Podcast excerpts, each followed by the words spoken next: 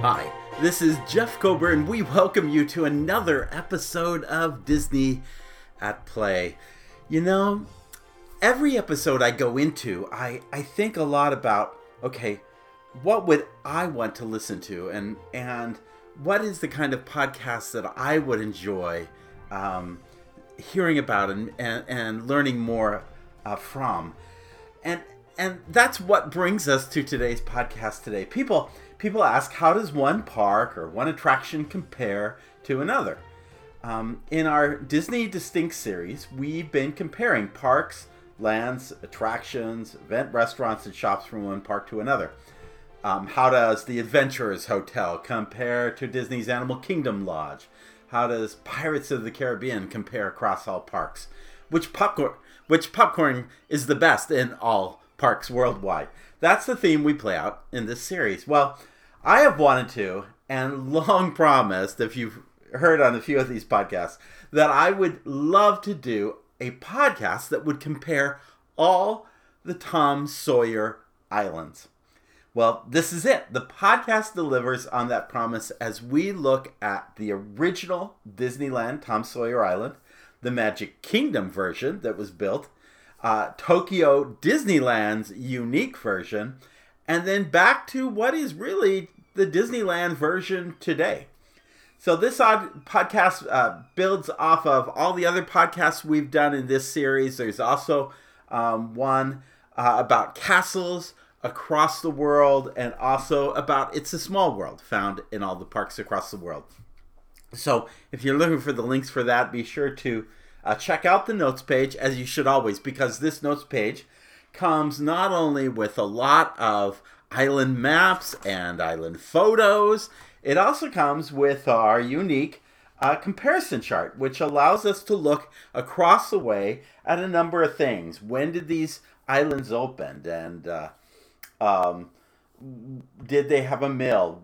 Were there caves? What, what kind of rock elements? Tree houses, bridges, forts, all these things. What made them unique?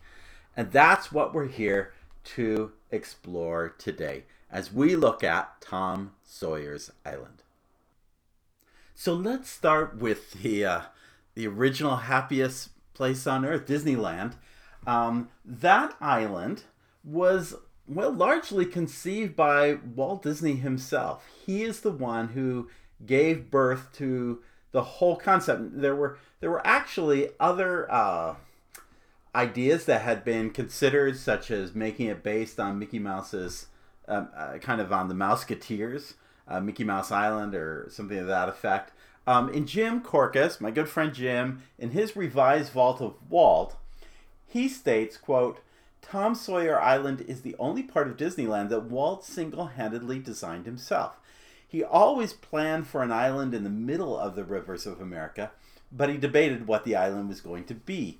It was Imagineer Marvin Davis who labored through dozens of map designs trying to find a workable pattern for the actual uh, Disneyland that opened in nineteen fifty-five.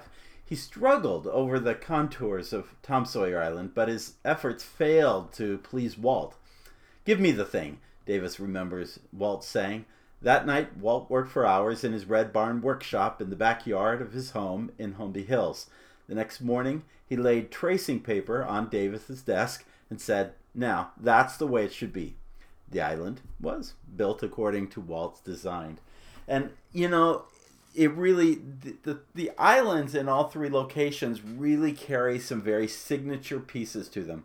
First off, is that each island is is noted by its bookends. The the one end you always find on the back side is the fortress. On the front end, you always find the mill. Disneyland, this has always been referred to as the Old Mill. And the Old Mill harkens back to a Disney short in which uh, the multiplane camera was first experimented on to create those series of depths. If you've ever been in One Man's Dream, they showcase what this kind of looks like. And uh, and the Old Mill was a very successful artistic um, experiment that really paved the way for doing a much more serious form of animation in the form of uh, a full-length features such as Snow White and the Seven Dwarfs. So um, the old mill is, is signature and is at the front of the island. But there are other uh, pieces uh, to the island as well. Uh, Injun Joe's Cave. Now, what kid doesn't want to explore a cave? And this is the place to do this, and it's based off of, well, Tom Sawyer's nemesis, the one who um, had um, who had murdered um, uh, uh, was Doc. Uh, uh, let me remember. It was actually um, um, Doc Robinson, as I believe that he murdered, um, and and. Uh, And it's apparently he has escaped to the cave, and that's where you go to find him. In every uh, Injun Joe's Cave, you find a bottomless pit that seems to go forever. At least the way it's kind of designed in the cave and so forth. So, but it's all, all really good stuff. There is also an escape, a secret escape from the fort as well. Um, now, there are some um, rock element features. The biggest one of these was what was referred to as Castle Rock. It was a place where you could climb up to the top and look out over the rivers of America. And this is important because actually when this attraction was built, and this was June sixteenth of nineteen fifty-six, when, which was a year after Disneyland opened, um, this was actually the highest point that a guest could go and could actually go and see in the park. So this was the highest highest vista at that time. But there were other rock elements. Um, there was something called the merry-go-round rock and the teeter-totter rock. There was a tree house called Tom and Huck's tree house that you could climb up to. Um, there was uh, a pontoon bridge and a suspension bridge. And I always thought the the suspension bridge was much better here at Tom Sawyer's Island, because if you got on it, you could kind of rock the the uh, the bridge back and forth. You can't do that so much at the Magic Kingdom because it's a much bigger suspension bridge.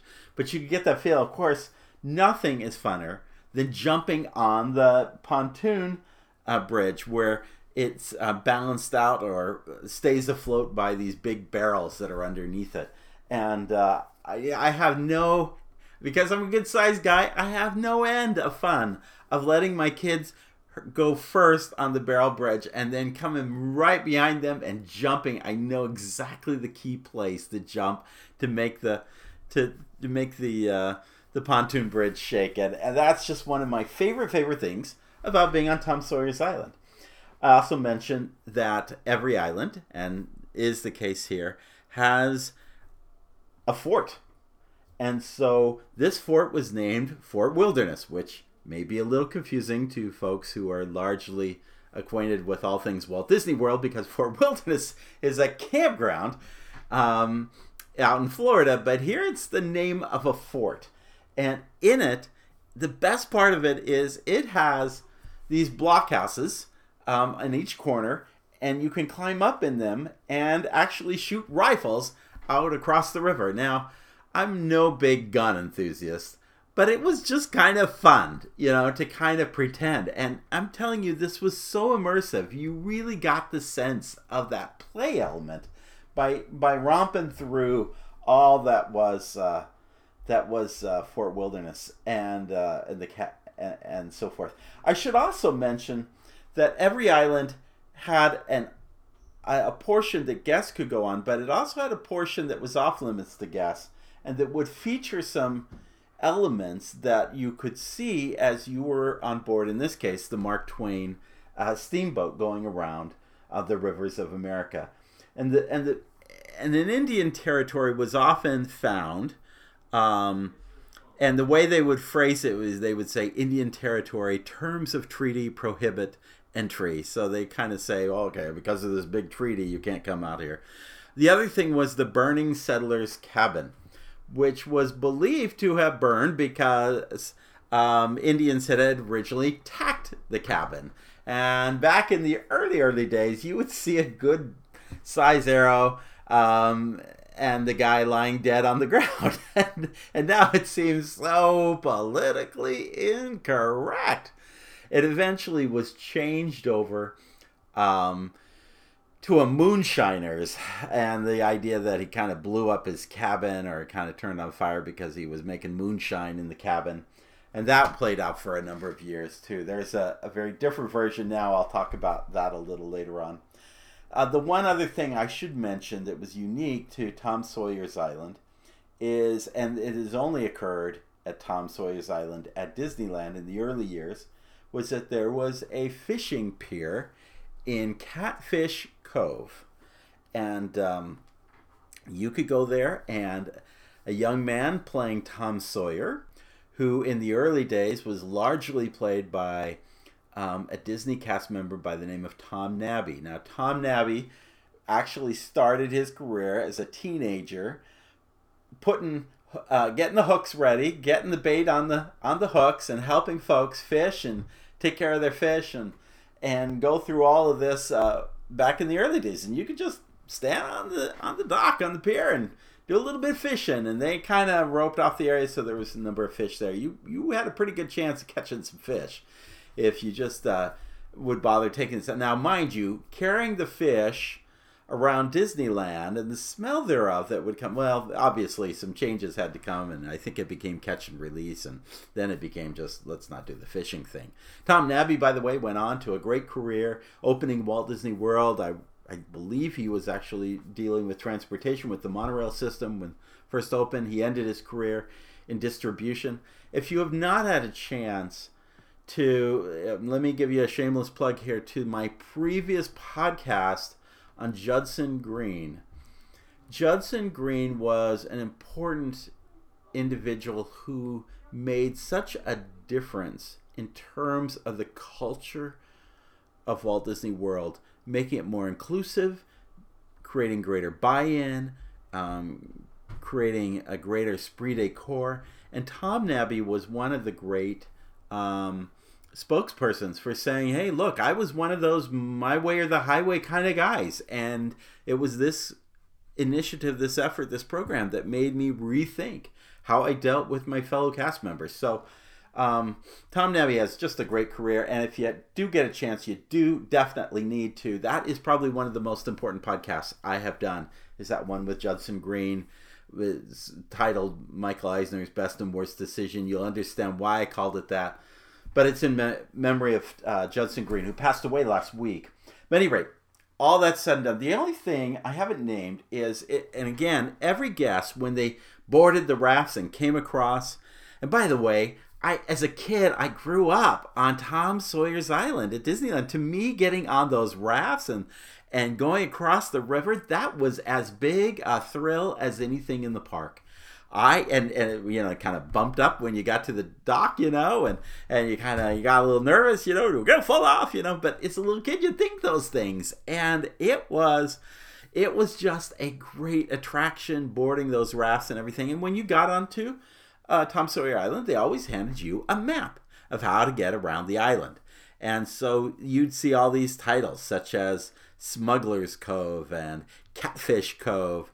Um, but one interesting title, and I'll just name it right here, is there is a space called Pirate's Den. And that is a key to what Tom Sawyer's Island has become today. Now, we're going to leave that behind, other than I have to I have to tell you one little funny story about Tom Sawyer's Island.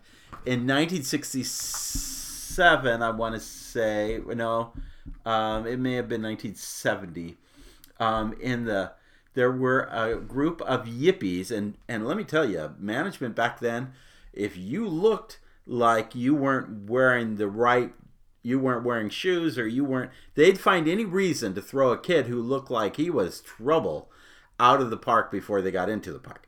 And so um, they would do that. But but one day, this group of yippies, not hippies, yippies, who had this political agenda, came over and took over Tom Sawyer Island one day to protest the war in Vietnam. In fact, what they did is they took down the American flag, which I believe was uh, which was uh, hanging in Fort Wilderness. And it's not a current American flag. It dates back to the eighteen hundreds.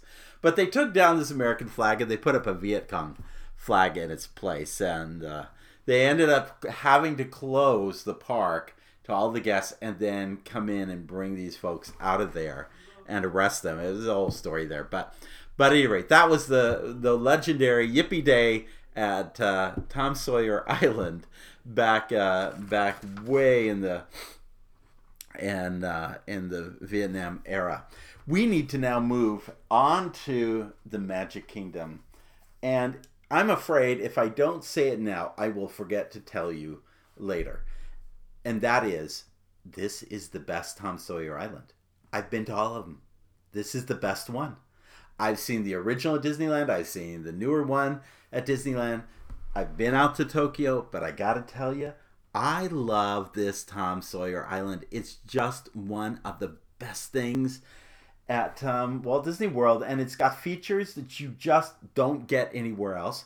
And it plays so much more into the story of Tom Sawyer and all that's involved there. Um, So you definitely, definitely, if you've never been to Tom Sawyer Island at Walt Disney World, you are missing, you are just missing a part. You know, we talk about these as being parks. Well, there's no more natural park in the park than Tom Sawyer's Island. It's just beautifully laid out. It's got so many fun things. It opened on May twentieth of nineteen seventy-three, which um, I should mention was the same time that um, uh, that um, they actually inaugurated or launched the second steamboat, um, which I believe was the Richard Irvine. Um, there had been another earlier steamboat, and the difference between those steamboats, they looked completely alike except one had a double stack, the original, which was named the Joe Fowler, and the other, the Richard Irvine, was named what had only one stack.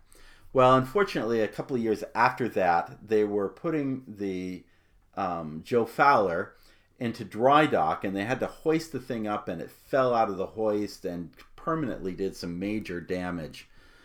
Um, some of the pieces of the engine were recovered and actually used um, in the engines for um, Tokyo Disneyland's steamboat. But um, that's why you only see... And at that point, they kind of said, really, do we need two steamboats? Which, by the way, one of the most disappointing things... I'm way off target here. This is a rabbit hole. But one of the most disappointing things, I believe, about... Um, and I mentioned this a few podcasts ago when we talked about um, how Splash Mountain was going to be redone to um, Princess and the Frog. One of the craziest things is, is that they did a steamboat in the first place. I really felt like a Columbia sailing ship, which they have at Disneyland. They have both the Mark Twain and Columbia sailing ship. That would have looked so much more appropriate to a colonial era dock um, in Liberty Square. And so I always felt like that has been a miss. You know, I just kind of hmm, look past it now. But, but at any rate, know that it occurred uh, in nineteen seventy-three and was um, opened the same day as that second boat, the Irvine, um, which is now the Liberty Bell. Um, again, all the basic elements of it are there. Um, there is not one, but two mills. It's not called the Old Mill. Here it's called Harper's Mill, which is an homage to Harper Goff, who probably has more homage paid to him if you go through the park. There's another one over by um, the Little Mermaid attraction in Fantasyland, and I believe there's another one in Adventureland. It seems like Harper Goff is all over the park. Probably a window on Main Street. So at any rate, but this this is the biggest because it's got this big sign that you can see as you go down Frontierland saying Harper's Mill. But it's not the only mill. And by the way, I love all these mills because you go in and you see how it's all kind of grinding or set up to grind grain and everything.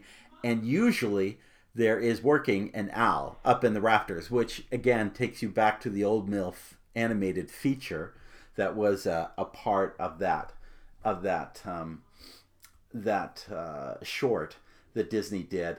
But that's only one mill. There's a second mill, and that mill is called um, Potter's Mill, and it's and I thought Potter had to do something with like pottery or some kind of um, um, craft or something, but actually it's named um, it is named after Muff Potter.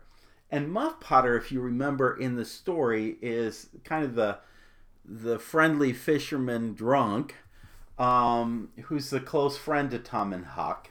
And he kind of befriends them and so forth. And he ends up being falsely accused by Injun Joe as having killed Doctor Robinson at, at the graveyard. Um, and uh, and so it really becomes Tom Sawyer's uh, duty to declare uh, Muff's innocence. But that mill is named um, after Muff Potter, and right nearby is Injun Joe's Cave, complete with the bottomless cavern.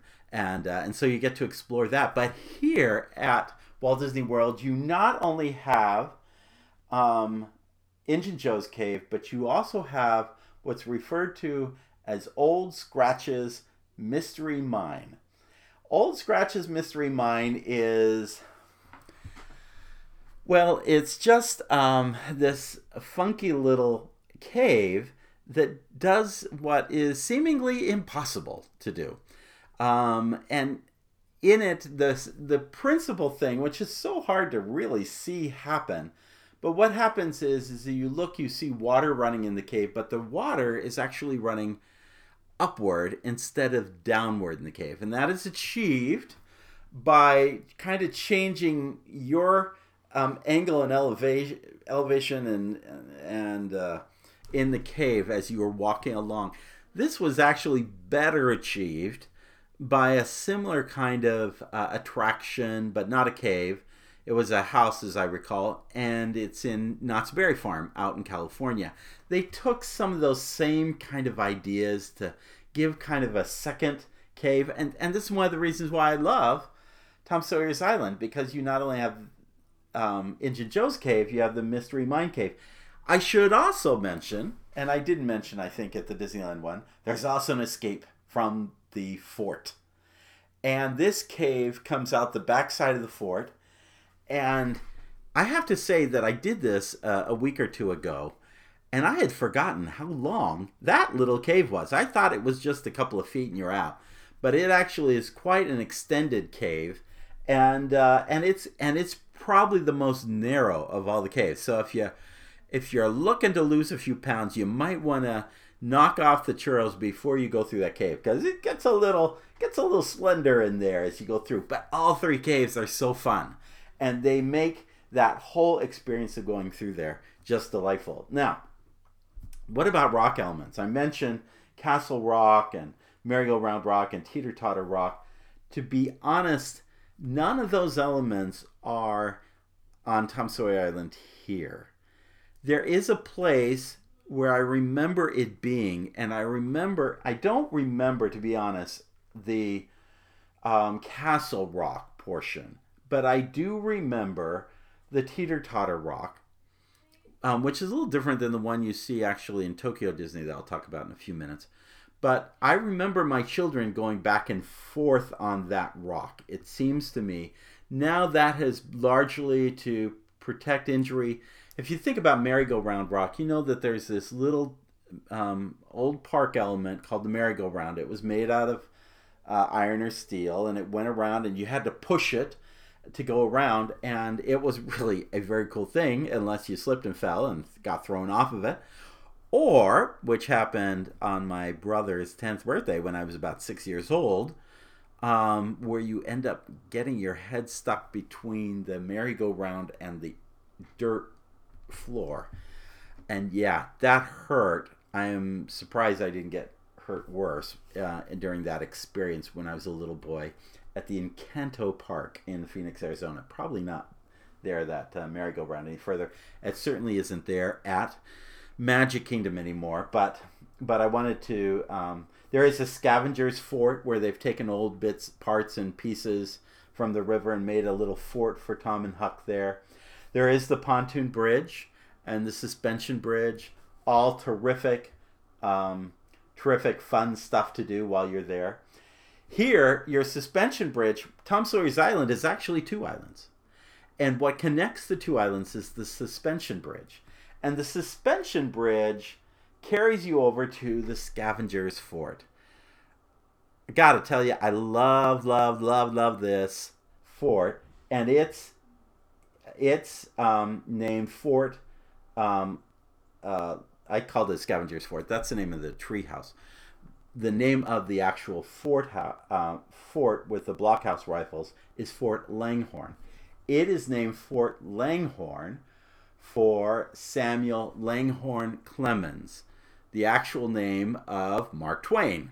He went by Mark Twain in his writings, but he was actually named Samuel Langhorne Clemens. And in honor of him, we have Fort Langhorne. And again, we have the blockhouse rifles and all that's involved there. So that's all very cool. We also have these little scenes you kind of um, uh, can peek into where the cavalry is busy um, horseshoeing the horses, and you see horses and chickens there, and there's a whole scene going on there. And then you have the brink, a little jailhouse onto the side, and there's a guy who looks like he's been sleeping off, having drunk too much. But you have that whole thing going on over there. So uh, it's very cool. And then, of course, the escape from the fort that I just mentioned a few minutes ago. The only thing I have forgotten to mention, which is, again, unique features on this island, is Aunt Polly's dockside inn with a whitewash fence leading up to it, which has Becky uh, loves Tom, Tom loves Becky, and Huck's name on there. And you can see, you know, the, the fence being whitewashed just like in the in the story. Uh, in the in the film, and um, and uh, the um, and Aunt Polly's Dockside Inn, which honestly, in twenty-seven years, uh, it was opened on rare occasion back in the nineties. Two years ago, somebody came up with the idea of opening it up, and they had some amazing, crazy, fun peanut butter and jelly, what was it, scones, something like that. It was just a bunch of delicious, fun uh, foods to eat. And that only lasted a couple of weeks, and it hasn't returned since. Little disappointing. It's still nice to find a little bit of shade. You can always find a rocking horse, a rocking horse, a, a, a rocking chair. You can always find a rocking chair on Tom Sawyer's Island here. It's a great place to just sit and take it easy. There's also several places where you can go and play a little bit of checkers.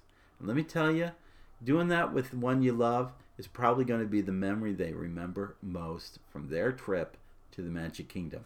So take the time, sit back, play a little bit of checkers while you're on Tom Sawyer's Island. This is just a great island, and I love all of the elements. Oh, by the way, off in the offstage area is again another cabin which has gone through its own, um, is no longer on fire like it used to be. There was also something I thought was very cool. And by the way, this was designed by Mark Davis. Several elements like Polly's Inn was designed by Mark Davis originally. Um, he gave um, some design assistance to it. But I love this thing that you see on the riverboat called Wilson's Cave Inn, which is this cave outcropping off of the river. Parked in front of it is an old keelboat, a small keelboat for scale purposes, but notwithstanding, you know, a line of laundry kind of hang, I guess. And you can often hear voices and at night, lights going on. It's just, it's just crazy stuff, but it's fun stuff. And it all adds to the feeling that you are just, you are back in Missouri and you are on the mighty Mississippi River. So now we head to Tokyo Disneyland, and to understand Tom Sawyer's Island there, you, you have to understand a couple of things in the larger context of this land. First of all, we don't call it Frontierland, we call it Westernland. Second, um, the train always passes through on the outskirts of Frontierland, and it does here too, but it also passes through the center of Frontierland. What do I mean by that? Well, they learned as they were building Tokyo Disneyland that if they did a a train that went all the way around the park and they had more than one station, it would be considered a formal rail and a formal uh, transportation means, and would be governed under certain laws and regulations as is public transportation in Japan. Well, they didn't want that. So what they did is they kept the train, but they put the train in Adventureland. And what they do is you you queue up for the Jungle Cruise, and underneath and on the top deck you actually board the train at the train station, and the train takes off and it goes through Adventureland and comes back around that side, and then it enters into the Frontierland area, and then it cuts in between the river and where Splash Mountain is. So if you could imagine, if you could imagine standing at the Rivers of America where Splash Mountain is and seeing a train go right by you on a higher trestle above you and then keep coming along the edge of the river, that's what this train does. And it what it does is it ends up creating almost, um, I don't want to say a wall, but a, almost like a barrier, which kind of keeps you from moving toward the river. You don't see the river easily because of a number of things, small wagon, popcorn wagons and other crafts and kinds of items that are scattered along the river. You you really don't, when you're in Frontierland, you really don't see the river. And on the main path leading to um, Big Thunder Mountain, it too is kind of in front of a portion of the river. And then the train goes back behind it, and then it goes into a primeval world setting before it heads back to Adventureland. So I, I, have, I show a map of this, and if you look at it on item fifty-two is where the raft landing is. And it's it's so kind of tucked away that you could, if you weren't looking for it, you would miss it uh, entirely.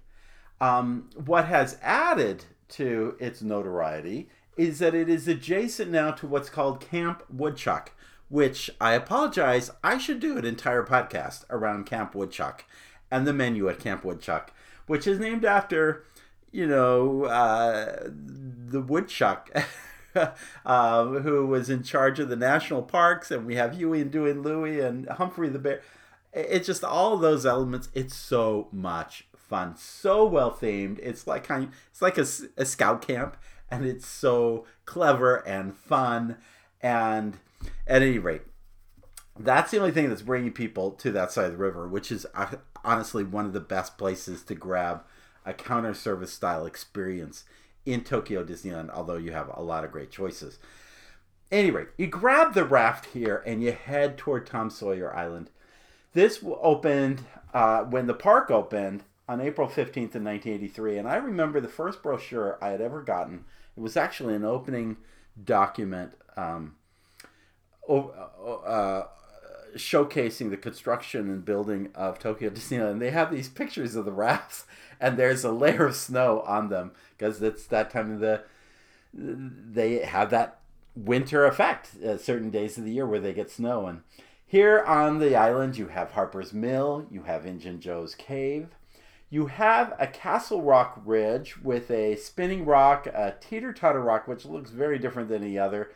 Um, They even have a kind of a castle dungeon that's going... I think this was to um, be the substitute for the secret escape from the fort. And so you can kind of go down in that area as well as up on top of the mountain. There is a Tom Sawyer's treehouse. There is a pontoon bridge and a suspension bridge. There is a Fort Sam Clemens. Remember, um, Samuel Langhorne Clemens. So... at Tokyo Disney, you have uh, Sam Clemens, and then here at, at Walt Disney World, you have um, Langhorne, the middle name for the name of the fort. All of them have, by the way, blockhouse rifles, and you can go up into them, and it's a it's a pretty full scale um, uh, fortress right there. Um, they also have something very different than any other Tom Sawyer Island, they have an Indian camp. Well, they all had Indian camps, but the Indian camps were inaccessible. Um, oh, by the way, you should also check out the picture with the cemetery in it. They do have a little cemetery next to the fort, too. That's kind of...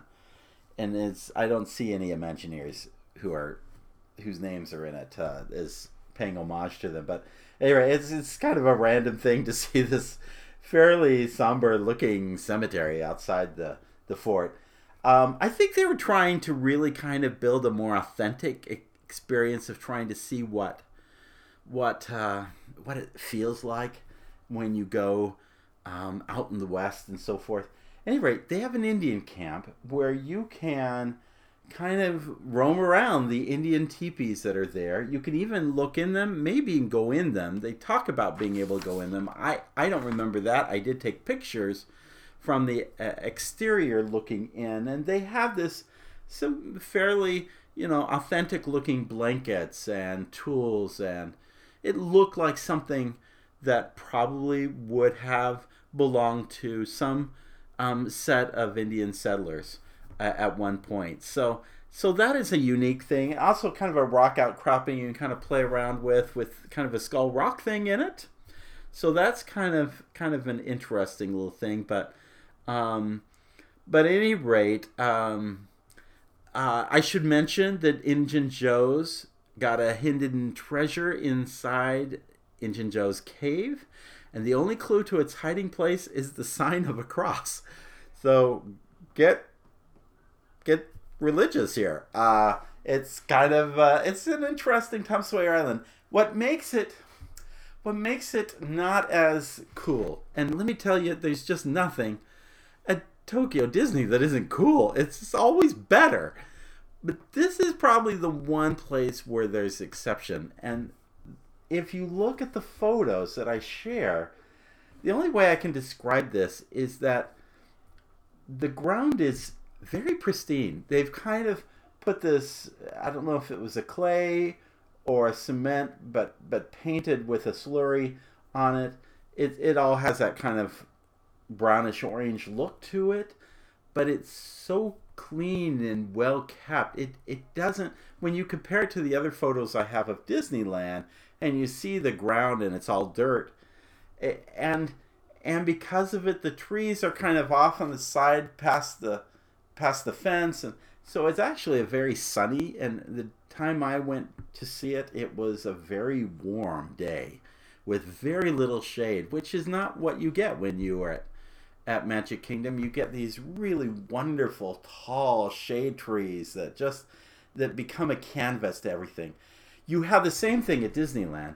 Big, beautiful, huge sixty-five, sixty-year-old trees, if not older. The one problem there is that they've become so big that I'm not sure that their future is is certain. And they've had problems, especially during uh, rainy seasons, where some of the older trees in the parks have been falling down very randomly. And so uh, if there's anything, some of these some of these places kind of need to redo their, their vegetation. So let's go back to the Disneyland of today.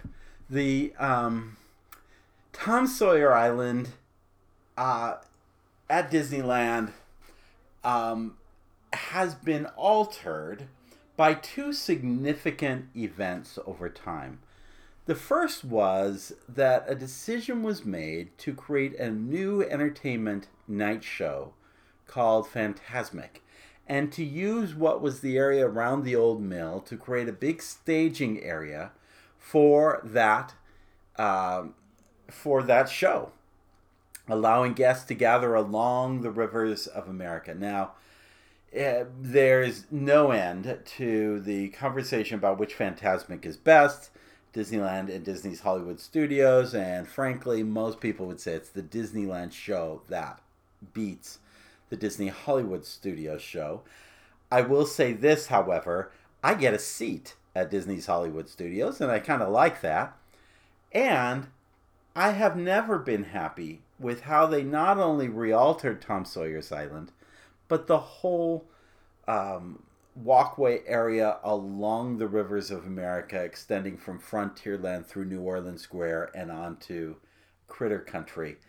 I hate that area, and it looks cement driven, and it lacks the beauty and the pedestrian feel of how it looked originally. Um, notwithstanding, it's a great show. The second thing that occurred to Tom Sawyer's Island is that in the effort to try to build the Pirates of the Caribbean brand, and of course across the way from Tom Sawyer's Island is Pirates of the Caribbean, they decided to put a new overlay. So on June sixteenth of two thousand seventeen, Tom Sawyer's Island reopened as Pirate's Lair on Tom Sawyer's Island, and a number of elements added a touch of pirating. Now remember, I told you that the earlier map had a sort of, uh, um, well, it had said Pirate's Den in one corner. So mind you, it's more of a river pirate as opposed to a pirate that you would expect in the Caribbean. But hey, they took that and they ran with it. And there are some interesting elements. Some things are just like, for instance, uh, the old mill is now called William Turner's Blacksmith. Um, so that's not anything um, too crazy there. Earlier, they had actually, before... Um, Before it had become Pirate's Lair, they had taken some ship elements. Imagine some wrecked pieces of ship, and they had built, they had rebuilt what was Castle Rock into this um, ship overlay. And that was back in two thousand three, I believe. Um, they kind of removed some of the other rock features. It was basically an effort to make it safer to be climbing up there on the rocks and so forth, and there were people who would climb the wrong way on the rocks, and all that was involved. So this is a way to kind of fix and address all of that. That's, and that was kind of cool. You know, that was okay. Nothing wrong there. They've kept Tom and Huck's treehouse. They've kept the pontoon bridge and the suspension bridge. All that's good. Um, instead of that old cabin sitting way back, when they redid the rivers and, and shortened the river for um, the addition of Galaxy's Edge in the far back, they redid the cabin, which was on fire for so many years, and they made it to Mike Fink's cabin, and they added um, a um, a keelboat uh, docked there on the river. So it it really pays homage to the original Davy Crockett shows, and that's that's uh, that's pretty pretty cool in and of itself. Um,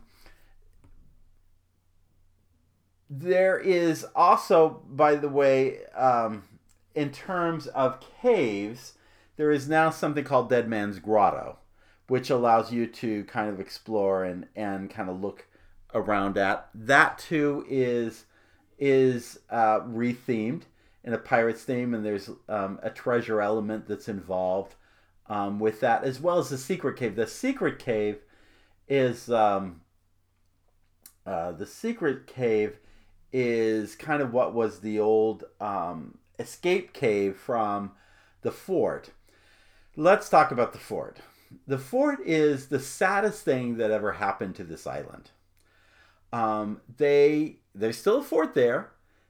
There really are not the um, blockhouse. It's not the blockhouse look. There are towers on it, but it's it just looks wrong. The way they redid this. Um, you can't go in it. It's totally sealed off. There is a cemetery behind it, well, like that you can kind of go by. There's no big gain there. That allows you to actually access that um, um, that that uh, that one cave that had been the escape cave. Um, basically, what they did with the fort is they turned that into a area where cast members could prepare to deliver the Fantasmic show at night. It's their dressing rooms and their area to prep and ready, and where they can store props and all those elements. So that's why that's there. The one thing that does save Tom Pirate's Lair, Tom Sawyer's Island, is that um, they have a Smuggler's Cove, which is the was the name of it originally, but now it's got a capstan wheel. It's got bilge pumps where you kind of pump up these skeletons that come up from the water. It has this bone cave cage thing, if you remember the the circular bone cage that was in the second Pirates of the Caribbean film that they were rolling down the mountain with and so forth. They've got several of these elements. I have to say, from the pirate theming, it kind of does work. I'm okay with that, but again, I was okay with it. It was just Tom Sawyer Island. Here's the truth, and here's the challenge with these islands, is that um, because there's not a strong I P, and by the way, why aren't we doing a really good Tom Sawyer movie? Um, I, and, and let me just stop there on the Tom Sawyer movie thing. There was one kind of Tom and Huck film done uh, a couple of years ago. That's neither here nor there. But there was a really good one done in the seventies. Go look it up. It was actually done together, uh, United Artists with Reader's Digest. And it starred Johnny Whitaker along with Jodie Foster. If you remember going way back, these two child stars were also together in Disney's Napoleon and Samantha. But what makes this film really great, and it was done at the same time that Chitty Chitty Bang Bang was done outside of Disney as well, hint here, is that the music for this film was done by the Sherman Brothers. It was one of their great pieces. And who did the score for the film? Williams. This is long before, um, this is long before we have, we have, uh, E T and Star Wars and all of that. But these three came together to actually create, help create the, the music for this film. And it's a joyous film if you ever get a chance to watch it. Why I'm mentioning all this is the lack of an I P means the lack of investment. It's the same problem as if you went back to my conversation about the challenge with Splash Mountain. Because they can't really invest in the I P, there was no reinvestment in improving the mountain. They always made sure the plumbing was working, but they didn't really fix some of the broken characters that were in Splash Mountain. Same thing with Tom Sawyer Island in these parks. It you really almost have to drain um, the river in order to do any major kinds of construction on the island. And why would you finance that unless it was tied to a particular intellectual property, to a particular film and so forth? So the only time it's been changed is in the case of Disneyland, where um, they needed to make changes in order to create Fantasmic, and uh, they saw that as an opportunity to redo the island as they created the uh, alignment with the Pirates of the Caribbean franchise. And it makes a little sense there. It makes no sense at Magic Kingdom. It makes less sense at um, at uh, Tokyo Disney. In fact, one of the challenges with the Princess and the Frog is that Splash Mountain is way on the opposite side of where Pirates and New Orleans Square is in Tokyo Disneyland. You are on two opposite extremes, New Orleans Square being kind of a bridge between their World Bazaar and Adventureland, and Splash Mountain being kind of the segue between what is Western Land and into f- Fantasyland. And so adding this southern element, it's going to be really kind of interesting at Tokyo Disneyland. Not to say that Splash Mountain isn't a southern element, but they've kind of made it a Critter Country place, and it's that we could do a whole podcast around their Critter Country at Tokyo Disney. Long story short, this is the legacy of Tom Sawyer Island. And even though sometimes they don't get the fresh infusion of cash to kind of redo it or upgrade it or add some really cool effects, wouldn't it be great to add some cool effects in some of these caves? Well, that may be a while in coming.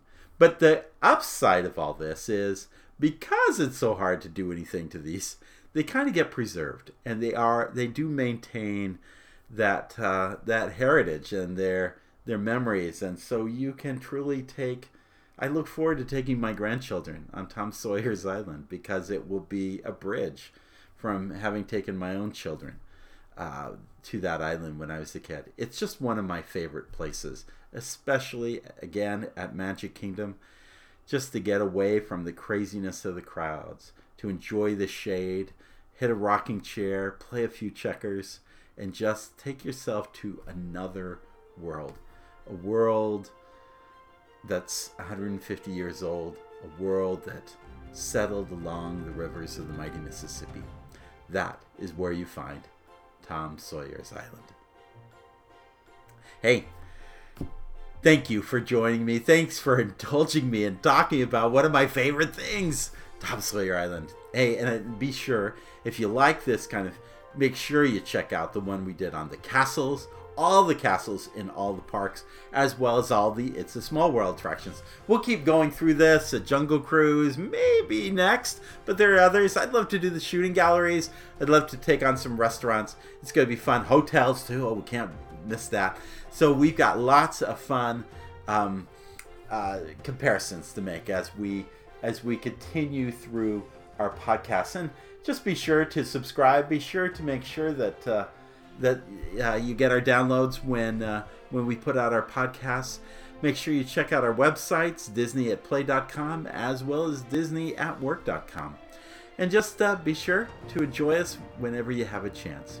Again, thank you for being with us. In the words of Sinbad's storybook voyage, always remember, follow the compass of your heart.